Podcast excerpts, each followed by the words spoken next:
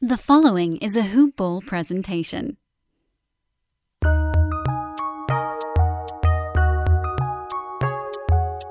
Welcome to the Fantasy NBA Today podcast.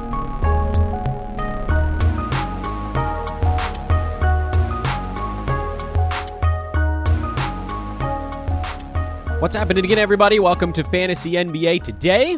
And this is your Wednesday episode, day three. Feel like I want to etch these in the off-season wall. Day three of the NBA regular season off-season. Day two of the play-in tournament. And we rumble along. I have thoroughly enjoyed the first two off-season shows we've done so far. I just I get such a kick. There's a little bit of a narcissistic element to it where I just love listening to my own brain spill out ideas out loud into a microphone. And that's kind of what you guys are stuck with during the offseason. But thank you to everybody that has continued to listen thus far. I hope you guys will stick with me for the offseason. This is when we do all of our. This is sort of when we do the dirty work, you know? In any event, uh, I'm Dan Besbris. Thanks so much for listening again. You can follow me on Twitter at Dan Besbris, D A N B E S B R I S. I have been given the green light to drop some pretty sweet MyBookie prizes on anyone who has not yet signed up for an account. So if you're anywhere in North America, US or Canada, uh, hit me up on Twitter at Dan Besbris. Just say, hey, at Dan Besbris. Heard you had a prize for me. You can't have an account. Or honestly, you could have one and then maybe your spouse doesn't have one or your aunt or uncle or brother or mom or dad or something like that. All of that is fine. I'll give a prize to any one of them. I only need one of you to contact me and we'll dole some of those goodies out. So that's our buddies over at mybookie.ag. Don't do anything without hitting me up first. It'll be really easy. I'll need like three pieces of information from you, and then I'll get you a prize. Kablamo. I got three or four of those this week. The off season, tis upon us.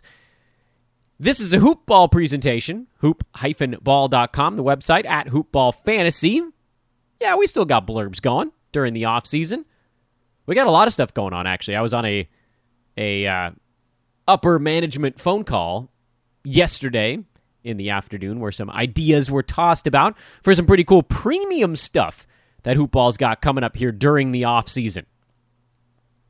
What do we got coming up on today's episode of the show? That's a pretty reasonable question to ask because every off-season episode is a little bit weird, and you may have noticed the title.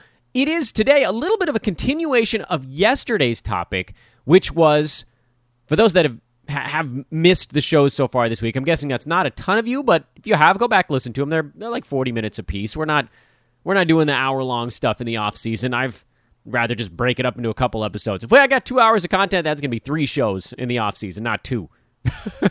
we got we got to get through this thing after all.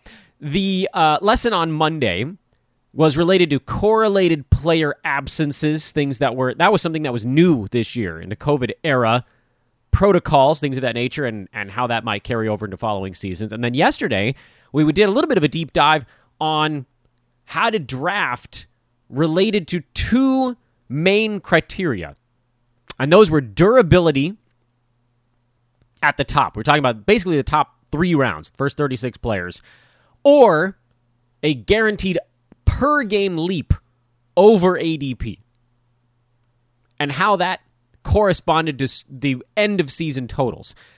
The corollary, as Dan adjusts his bifocals, what's the what's the tech, technical definition for a corollary on a theory?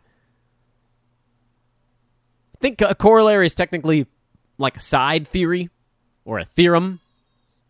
It's just like a like an offshoot, smaller, less important. Anyway, uh, today's show is a corollary to yesterday's show that kind of deserve. I thought it deserved its own discussion, and that is a discussion of why on yesterday's show we focused so exclusively on that top 36, which was a bit of an arbitrary cutoff. And that's not to say that it isn't accurate, but if you wanted to extend it farther, 40, 45, 50, whatever, or if you wanted to cut it off sooner, 20, 8, 30. I, like it, that doesn't really matter for our discussion.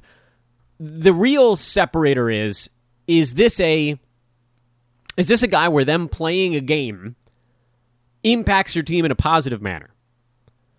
And if you go by Basketball Monster and you look at the average performance, they catalog the top 216 players on a per game totals basis, whatever you're looking at. The guys that make a positive impact on your team this year on a per game basis was basically like top 75. And a lot of those guys near 75 were basically doing nothing. They were like, they were helping you tread water. It was good for your team because it was amassing stats, but it wasn't a massive positive impact thing. So, and that's why I kind of went top 36, because now you're talking about guys that are actually starting to really put a dent into stuff. When they play a game, it's a really good thing for your fantasy team. But again, that extends basically down to 75. So if you want to do 75, that's fine. The big the big point, the overarching point of why we focused on earlier round picks falls into the discussion of roto versus head to head and how you draft. You might recall that on yesterday's show I mentioned how when you're targeting these guys in that top 36, it is equally important for Roto and Head to make sure that the guys you're getting are either, as we mentioned yesterday, hyper durable or clobbering their ADP on a per game basis. In Roto, you can actually lean ever so slightly to the clobbering their ADP on a per game basis guys. So Kawhi Leonard, Kyrie Irving, guys of that ilk, where you're like, these guys are probably going to miss some games. Kyrie might take his birthday off. Kawhi's sitting the back to backs, and he'll probably have some other injury at some point along the way. These guys are going to miss 15 games, maybe more. But Kyrie's getting drafted at 20, and he's a top 10 per game guy. So I only need him to play 75% of his games. Kawhi is going to get drafted at 12 or 13. He's going to be a top five per game guy. I think he was number six this year, which, you know, fine, whatever. It was like tied, I think, with James Harden, Embiid, and Kevin Durant. So there's a big jumble in there. Point is, these guys were almost guaranteed to beat their ADP on a per game basis and miss games.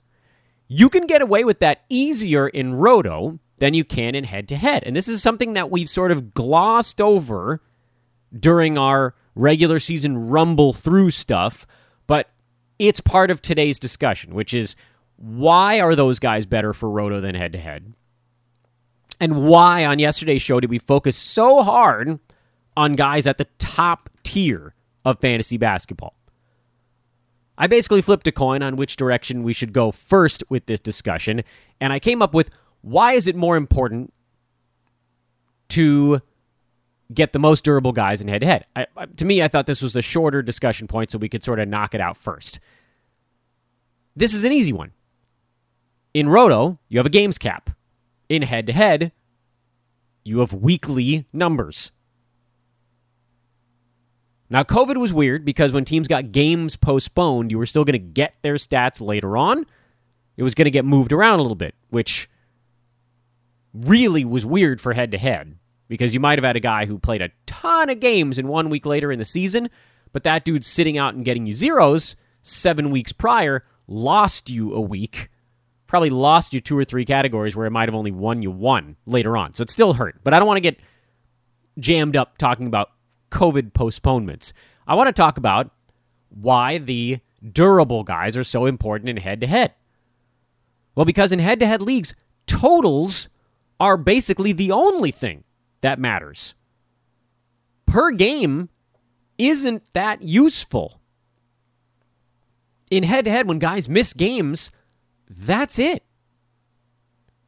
You might be, if, if you have a full roster, if you have like 11 guys going on a 10 start roster, there might be a day where one of your superstars is sitting a game out and you can plug in your 11th man. But for the most part, when Kawhi missed a game, you just got zeros from that roster slot in your head to head league. So Kawhi's totals totals get overlooked a lot I'm a big time roto guy, so I often do gravitate more towards per game numbers. Head to head players really should be looking at the totals ranks. Kawhi Leonard played 52 games. Yeah, his totals rank was still number nine. But if there was someone else you could have gotten around his neck of the woods, like this year, this this is going to sound crazy, but this year in a head-to-head league, Rudy Gobert was more valuable than Kawhi Leonard. It's inarguable.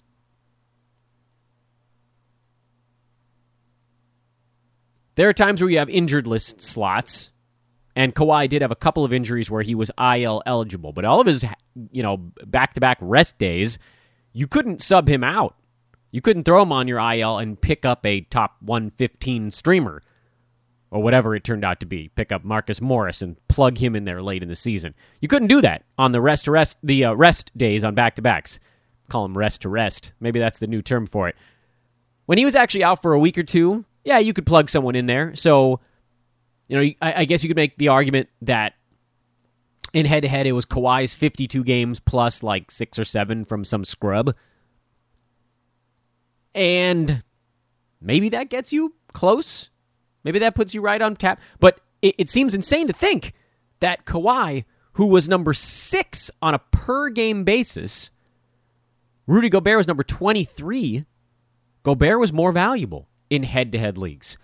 In roto leagues, Kawhi was more valuable because Rudy Gobert played 71 of his team's 72 games. So you got 71 games from Rudy Gobert out of the 72 in your center slot on your Roto Games cap, and one game from a pickup.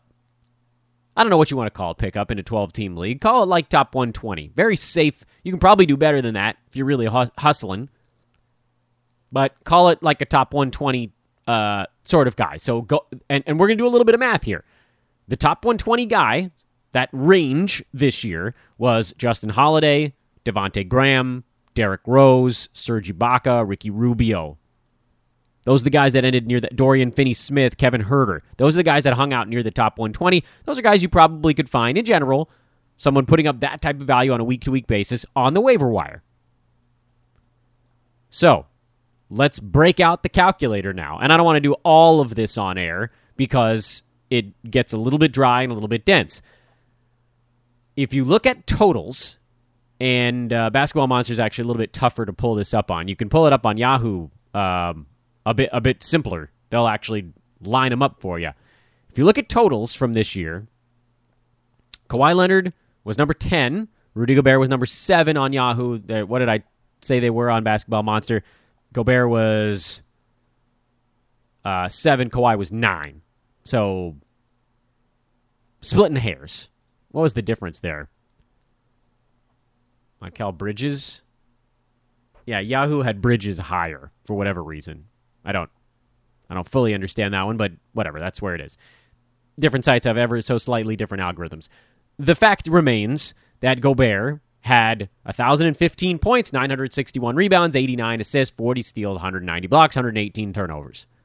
Shot 67.5% from the field, 62.3% at the free throw line. Kawhi's totals this year 51.2% from the field, 88.5 at the free throw line, 101 three pointers, 1292 points, 337 rebounds, 269 assists, 81 steals, 21 blocks, and 105 turnovers on the year. Weird little footnote there. You'd think Kawhi Leonard would probably have had more turnovers this year than Rudy Gobert. He didn't by totals, partially because Kawhi was really good at taking care of the basketball this year, just two turnovers per game, uh, but also because of the games cap. But things get a little murky in Roto because that's Rudy Gobert plus, let's just take one very average top 120 guy, not a specialist, uh, let me go back to my list of top 120 guys on air here, so we actually have this all together. Um, Donte DiVincenzo, I think, was a very average guy near the, the around the top 120 range because, uh, like Devonte Graham was more of a scoring assisting specialist. You could argue Justin Holiday was a pretty int- pretty average top 120 type of guy, but I kind of like DiVincenzo uh, or Trevor Ariza. These guys that just did like a little bit of everything, but not much. A little bit of everything, but not, nothing great. Ariza did end the season pretty well, though. Uh, so DiVincenzo averaged 10.5 points per game, six boards, three assists, two three pointers, a steal on not great percentages. Neither of them was particularly good. But, I mean, you could lean in any direction you want. This is all for uh, just goofball examples. Um, you could take Serge Ibaka if you really wanted to take someone whose percentages were a little bit better. Like, it doesn't, it doesn't really matter which of these guys you pick. The point is, we're going to take the same guy for both. So let's take DiVincenzo, who was basically 10, 6, and 3 with a steal and two three pointers and not good percentages. You add one DiVincenzo to Rudy Gobert, and his numbers change basically like this. The scoring goes up to 1,025, the rebounding goes up to 967. 65? I already forgot how many rebounds. No, 67 uh, three assists and a steal add on to uh, Rudy Gobert. So that's 92 assists, 41 steals, and then, you know, whatever fraction of a block or turnover you want to get into there. So that really doesn't change his value almost at all because it was only one game of DiVincenzo. It's not going to move him ahead of, by the way, it was Kyrie Irving who was right in front of Gobert uh, by totals. But what if you add 20 DiVincenzos to Kawhi Leonard? That's where the roto thing kicks in. Well, first and foremost, it would pull his percentages down. And Kawhi's percentages both being very good is part of his value. So we can't completely discount that part of it, but we could pick a different top 120 guy. It's just for this example. Kawhi's scoring would go from 1292 20 DiVincenzo's means we're adding about 210 points. So his 1292 becomes about 1500 points and 360 rebounds becomes 480 rebounds. Sorry, he had 340 rebounds, so 460 rebounds. And his 270 assists become 330 assists, and 81 steals become 101 steals. And the turnovers go from 105 to about 130 or so. That is a substantial jump for Kawhi Leonard.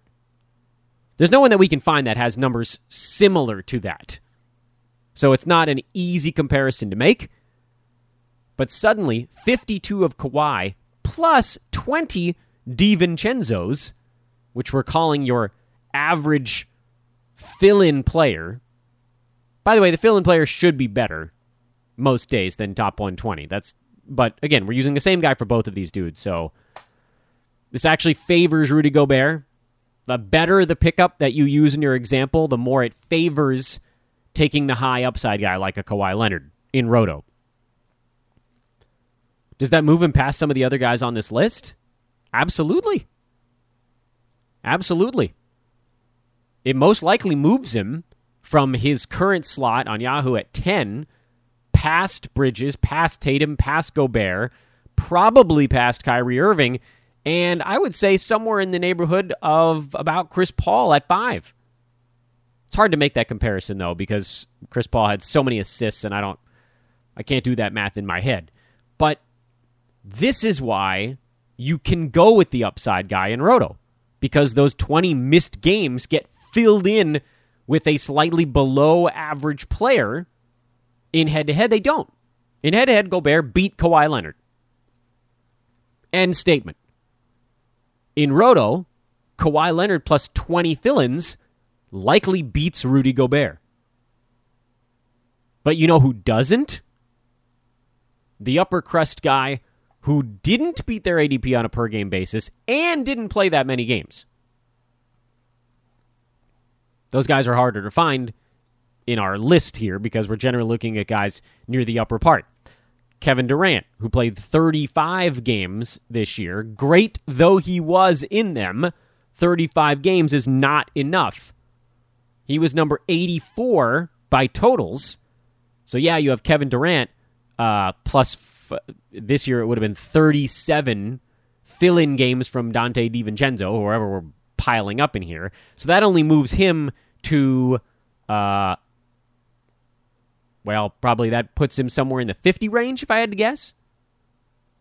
Like if you took Andrew Wiggins for an entire season, not good enough. So that's why yesterday we talked about You draft either hyper durable guys like a Rudy Gobert. There was no there was no issue with that.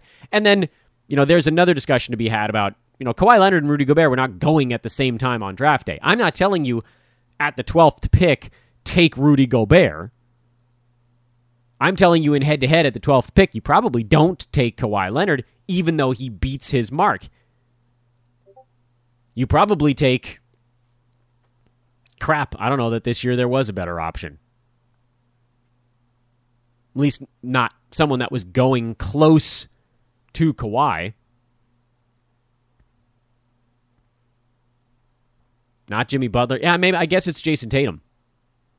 Jayson Tatum was the better option there because he played 12 extra games over Kawhi Leonard.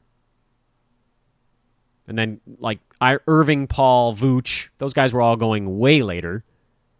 And then if you look at the very top, Jokic, Curry, Dame, those guys were going earlier. So Kawhi's not the best example to say, here's the other guy you should have taken there. Um, or even Kyrie Irving. Although I don't know that there's a like that's that was a good pick no matter what format you were looking at because he by totals he finished inside the top six anyway. But then why yesterday did we focus so intently on that top 35 range? 36 really. Well, because in head to head as you move your way down the board durability is always useful. But, here's the big but, big fat but, as you get down into that 100 to 120 range, doesn't really matter anymore. Those guys, from a durability standpoint, are probably going to put up pretty decent fantasy seasons. Like, there are guys that we were talking about in that 110 to 120 range. Um, Kevin Huerter.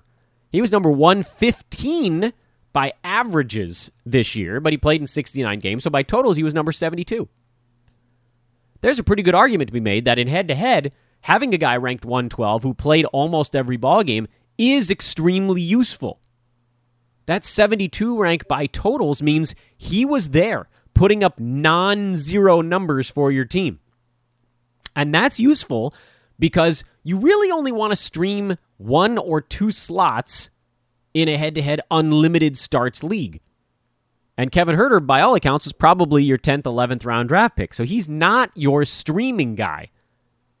If he is, you're in really good shape.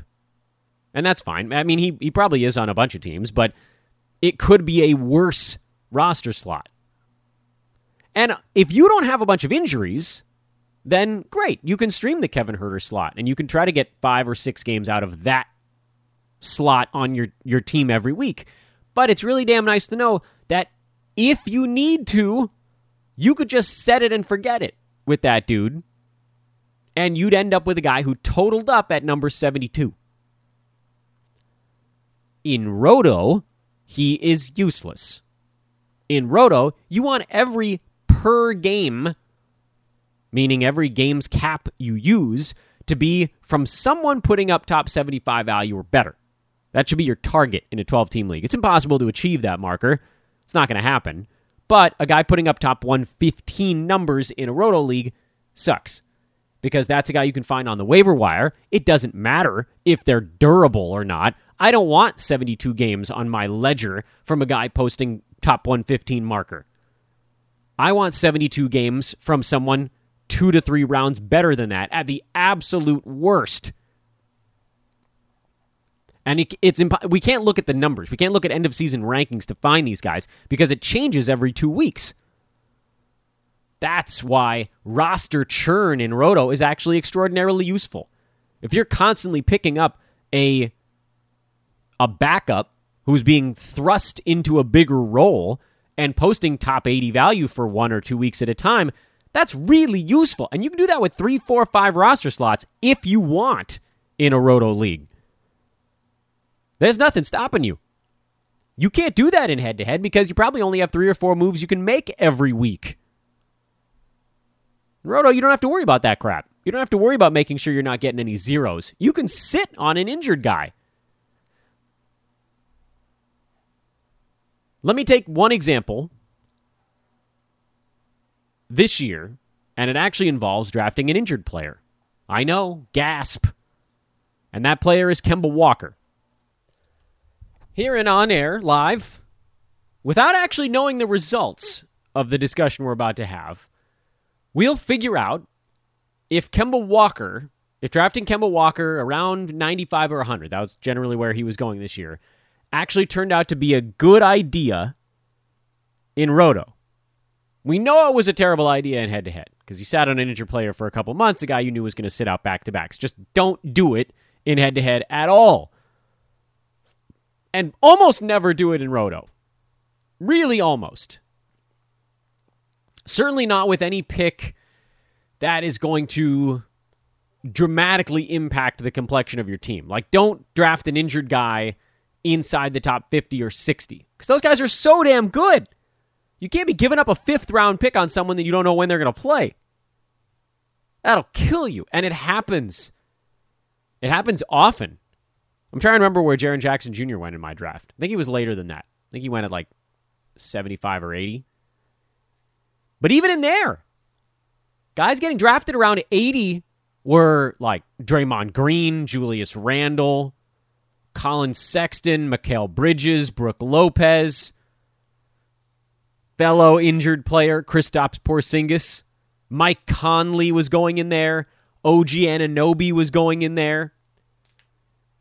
So you can't you can't blow a a pick in that neighborhood on someone you don't know when they're coming back. In head to head, absolutely you cannot do it. Because guys don't come back from long injuries and then play every game.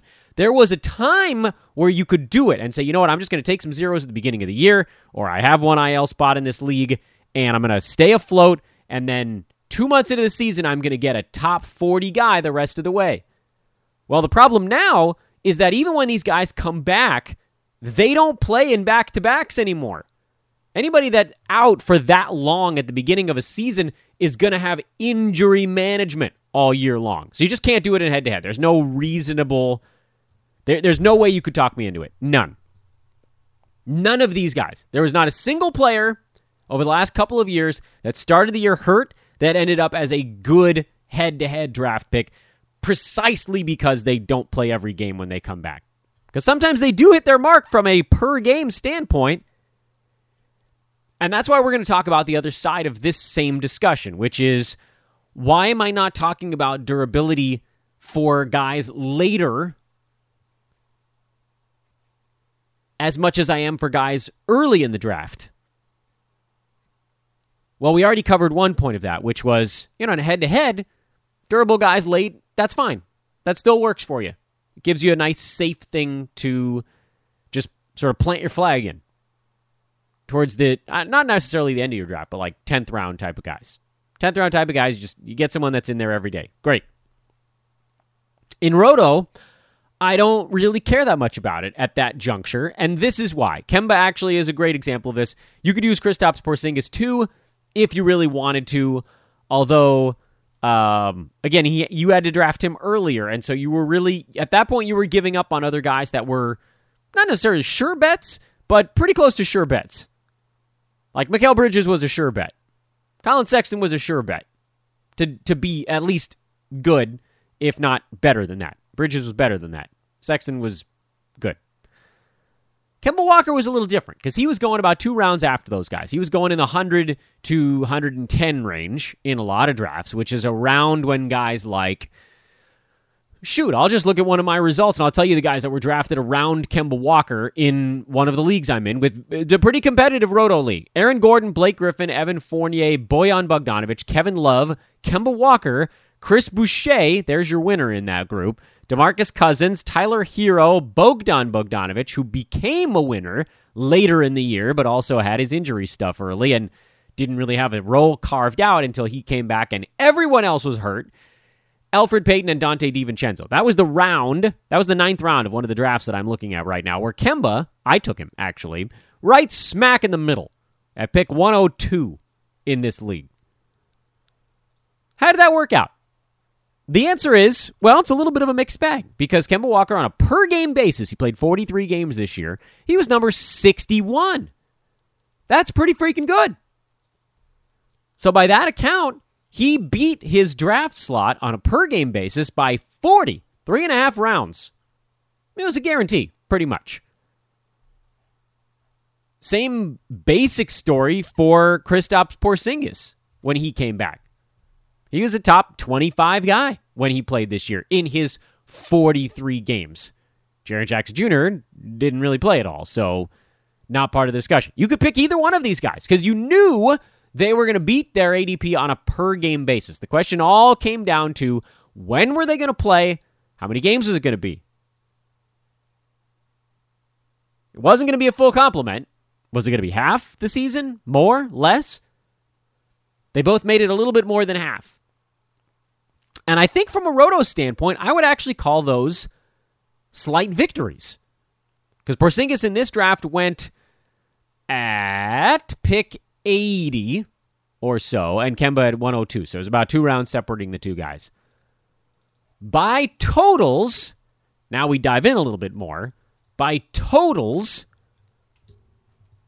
Porzingis uh, eclipsing Kemba Walker, not surprisingly. Porzingis was number 86, and Kemba was number 121. Neither one of those sounds great. Neither one of those hit their ADP. But we are talking Roto, where you get Kristaps Porzingis and 29 Donte DiVincenzo's. You had 29 games of Donte DiVincenzo to a guy who was number 86 by totals anyway. He does beat his late 70s, early 80s ADP by quite a lot.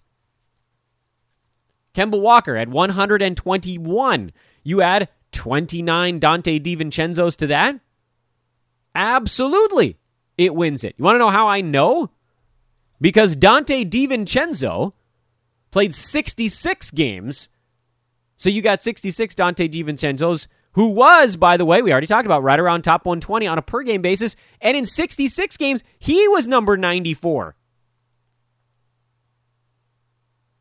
So take Kemba, take 29 Donte DiVincenzo's, who again was on pace. If you got 72 Donte DiVincenzo's, you were basically talking about a top 90 guy already. Replace 43 of those 72 DiVincenzo's with top 60 level Kemba Walker, and that top 90 rockets up the board. So both guys end up beating their ADPs, but only because you fill in the slots around them. So, here on this weird Wednesday show, the episode wherein Dan Besbris, guy who yells at you not to ever draft injured players to start your year, I offer you this. In Roto, if you can draft an injured player who you know will obliterate their ADP outside the top 80, I now give you my blessing. I now give you my blessing. Although I will, I reserve the right to go back and amend that to top 90. Because as we saw this year, inside the top 80, you still had quite a few pretty damn interesting dudes. Uh, the sixth round takes you through to 72. Ha, huh, you know what's funny? Jaren Jackson went at 81. yeah, he went at 81 in this draft, so he would actually fall on the outside of that. Porzingis went at 79. Whoops. So he actually would have fallen on the good side of it. So that's not fair for me to pick 80. I really think, as you look at the guys around there, Conley, Anunoby, Jerami Grant, LaMelo Ball, Richaun Holmes, Norman Powell, these are all guys, by the way, that were going before 90. When you get on the other side of 90, the pickings got slim. On the other side of 90, from this draft that I'm looking at, some of the best players floating around out there, I mean, they're, they're like seven, eight picks apart. Andrew Wiggins is one of them. Where the hell did I just say he finished on a per game basis? What where the crap was Wiggins at the end of this year? 88. All right, so that's useful. Andrew Wiggins he went at uh, 96. Uh, Boucher went at 103. where are we putting Bogdan? Where did he finish this year? Bogdan uh, Bogdan Bogdanovic was number 51, but he only played in 44 games on the season. So that was a little bit of a weird one. And his season was dramatically impacted by Cam Reddish and DeAndre Hunter missing pretty much the entire year, but we can't hold that against him. So we'll call Bogdan a win in Roto at the very least. Uh, so he went at 106. No, is that right? No, 10. Yeah, 106. Oh boy, who the hell else was mixed in there? Keep going, and I'm struggling to find someone who actually hit remotely close to value this year. Delon Wright at 123. Terry Rozier at 124. Larry Nance at 125. Jakob Poeltl at 129 after Lamarcus Aldridge got abandoned ship. Mason Plumlee at 130. Um, so the point of all that is after pick 90, uh, you can pretty much count on two hands the guys that stayed on rosters the rest of the way. This is a 15 round draft, by the way. So you're talking about half the draft. And like maybe 10 guys made it. Of the top 90, probably like 80 of them ended up on. That's not true. Probably like 70 of them ended up on teams. And of the last 90, it was like 10. Really, it's overwhelming how things tip right around that point. So that's why I'm saying Kemba Walker at 102 in Roto, yeah, that's fine. And that's about where those types of guys end up floating. Porzingis didn't fall that far because everybody knew his, his upside was top 25. Jaren Jackson Jr. didn't fall that far because his upside was top 50. But nobody really believed in Kemba Walker anymore. So there are exceptions to the Dan Besbris rule in Roto after the top 90. In head to head, I think we all need to be a bit more ruthless. But that's a story for another day. And that story or that day is probably tomorrow. Tomorrow, we talk about ruthlessness in head to head leagues. That's the topic for our Thursday show. I know not many of you guys are listening for updates on how play in stuff is going, but just a few quick thoughts on what we saw on Tuesday night before we turn our attention to the Western Conference play and stuff. We'll make this segment relatively quick, and then we'll roll you into our uh, m- much ballyhooed. Well, we'll roll you into anything. We'll roll you into the end of the show, but then we'll roll you into the the aforementioned uh, ballyhooed topic, which was, of course, ruthlessness. But of course, very quickly here before we wrap things up, this is a show that covers NBA topics as they emerge. And on Tuesday night, there was stuff that wasn't fantasy related. The Indiana Pacers walloped I mean, smoked the Charlotte Hornets right from the the opening tip. The horn went, and the Hornets were cooked. They were bad in every respect. They could not stop anything Indiana was doing. And the only advantage they really had in the ballgame was getting to the free throw line. But they got out rebounded, they got outshot, they got out assisted. It was a beatdown. And it was a team that you could see just was not ready for the intensity to get ratcheted up like that. LaMelo Ball seemed perhaps a bit overwhelmed, although there's also an argument that maybe he's still not 100% healthy. Terry Rozier, who just had a brilliant season, he couldn't get his shots to drop. Miles Bridges kind of had the only good game. And that's probably the best story out of Charlotte this year. I know LaMelo Ball is going to get all the accolades, but the fact that Miles Bridges did finally turn a corner when everybody else went down, it was sort of a it was trial by fire. It was one of those scenarios where he was content to be kind of a high flying role player. And then Rozier and Graham and Hayward and Ball and everybody went down. Everyone around him. And it was Miles versus the world. And he he learned how to be more aggressive. And then as guys came back, he kept his aggression. He built up a confidence that didn't go away. So he'll be someone from a fantasy perspective that goes a lot higher next year. As a guy that would had to been to this point in his young career, fantasy wise, big time underperformer. But he stepped up in a big way. Yes, Gordon Hayward's return will impact him, but I don't think anything can take the edge away that he built this year. So all in all, pretty good year for the Charlotte Hornets. Everybody, you know, they'll they'll come to their post game pressers and say things like, "Nobody expected us to even get this far," and that's not really true because a lot of us, those of us who are gambling sorts, we all had the Hornets as an over that was a team that was clearly making moves trying to win ball games this year. And that's kind of all you need when you're in the bottom chunk. I think the only club in looking at the way that the East shook out, you, we probably had the Wizards lower and the Raptors higher. But otherwise, that's pretty close to where a lot of us had the Hornets. Maybe what, two, three wins ahead of pace?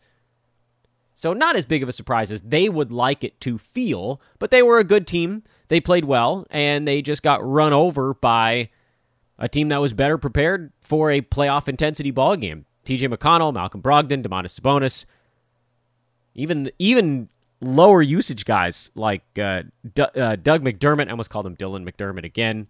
Uh, so Indiana moves on to face the loser of game two from last night, which, of course, the Washington Wizards, who shot 44% as a team. Celtics shot 40 and won. There are a number of reasons why you could point it at that and why it happened. Celtics won the turnover battle by 10, the free throw battle by 12 attempts. Free throws were a big deal in this one. Washington committed 31 personal fouls. And then the big one, three pointers. Celtics had 15, Wizards had three. That's not going to get it done. You have to shoot better than 43.5% if none of your shots are from, none of the shots you're making at least, are from three point land. Jayson Tatum had 50 to pace the Celtics. Kemba Walker had 29, and they got enough. The one thing I noticed, though, in looking at these two games on Tuesday night, is that these weren't very good teams. They weren't. The Celtics are the seven seed, so they're locked in now. They'll take on the Nets in the first round, and they're going to get blistered by Brooklyn. I don't think the Nets are as good as maybe others do in the media. I don't. I actually don't know what the talking heads are saying about Brooklyn right now. They'll be exposed at some point for their defensive shortcomings. They're going to beat a lot of people with offense, and they'll do that to the Celtics. But they'll run into a challenge at some point along, along the way when they see a team that can score almost as well as they can. That might be Milwaukee. Regardless, Celtics have not looked good. Wizards didn't look good. Pacers looked good, but only because they played the Hornets, who looked the worst out of all of them. And the reason I bring this up is because as we pivot over to the Western Conference, the matchups seem oddly more compelling, although I would argue the Spurs kind of suck. But the Lakers, the Warriors, the Grizzlies, they're actually pretty good teams. Lakers had 42 wins this year. They were technically tied with the Mavericks and the Blazers. It was a three way tie for the five seed, but uh, tiebreakers went to the other two teams there. So Lakers fell to the seventh slot, Warriors at 39 and 33. There was a pretty clear cutoff. The Celtics were a 500 team this year, and they ended the year very poorly. Team kind of trending down, going the wrong way as the playoffs approached. They would have been the 10 seed in the Western Conference. And uh, Wizards, yeah, Wizards would have, and Pacers would have edged out the Spurs. But again, those two teams playing Eastern Conference opponents. Anyway, it's not the point of this show. We did a really nice show on fantasy stuff. All of that to say, I don't know that any of these teams in the Eastern Conference are going to make any noise. They they all looked pretty bad to me yesterday. Uh, maybe I'm being too judgmental. In any event, Spurs at Grizzlies. Memphis favored by four. I think the Grizz win this game going away. Warriors, Lakers, Lakers by five and a half. That's a number that, remember, we talked about it yesterday or two days ago that the opening line was Lakers by like four, four and a half. And that seemed crazy low to me. I thought, oh, maybe somebody bet into it already. But as it turns out, uh, no, it just hadn't worked its way up to now probably where it should be, which is Lakers by five or six. Uh, in terms of totals, I really don't know. These play in games are pretty weird. I love betting totals during the actual playoffs because you can get a feel for what teams are going to do from an adjustment standpoint on a game to game basis. What we do know is that the Spurs are playing poorly, but they've got a lot of veterans. The Grizzlies got bumped in the bubble last year, so they have a lot of prove it going on. So they're going to be, I think Memphis is going to come ready to go. And then the Warriors and Lakers, we've seen the Lakers have actually done a pretty good job with the Warriors this year they have a, a pretty damn good game plan there. And then the question I'd be all over the Lakers. I would have been all over the Lakers at four and a half if I knew really how close LeBron is to right. I can't believe that he's better than like 80 or 85% right now. And so when you when you register that and in the postseason where these guys do need to play 36 to 40 minutes a ball game, the, the big time superstars do, that's enough to where a Lakers by seven or eight win might go down to Lakers by two or three. Like that's that's a big deal. Everything comes into focus in the postseason because depth is not as important. You need your superstars to be healthy and right. So I'm leaving these ones alone. Again, we'll be diving in on the betting stuff when we get to the actual playoff part of the proceedings, and that should be a lot of fun. All right, thanks for listening, everybody. This was your, uh, whatever the hell day it is, Wednesday edition of Fantasy NBA Today. Back at you tomorrow. More good stuff on tap. Sit tight. Fear not. I am Dan Besbris. This is Fantasy NBA Today. Please drop a five star review on the pod should you feel so inclined. And hit me up. We're still recruiting here as the offseason kicks into gear at Dan Besbris on Twitter, D A N B E S B R I S, or email teamhoopball at hoop-ball.com. Once again, promo codes for our sponsors hoopball20 to get 20% off and free shipping on your order at manscaped.com or just hoopball at mybookie.ag. But again, don't do anything over there without talking to me first. Hit me up at Dan Besbris on Twitter. Say, hey, Dan, you talked about a prize? I'll get you hooked up. It'd be something good. Promise. All right, later, everybody.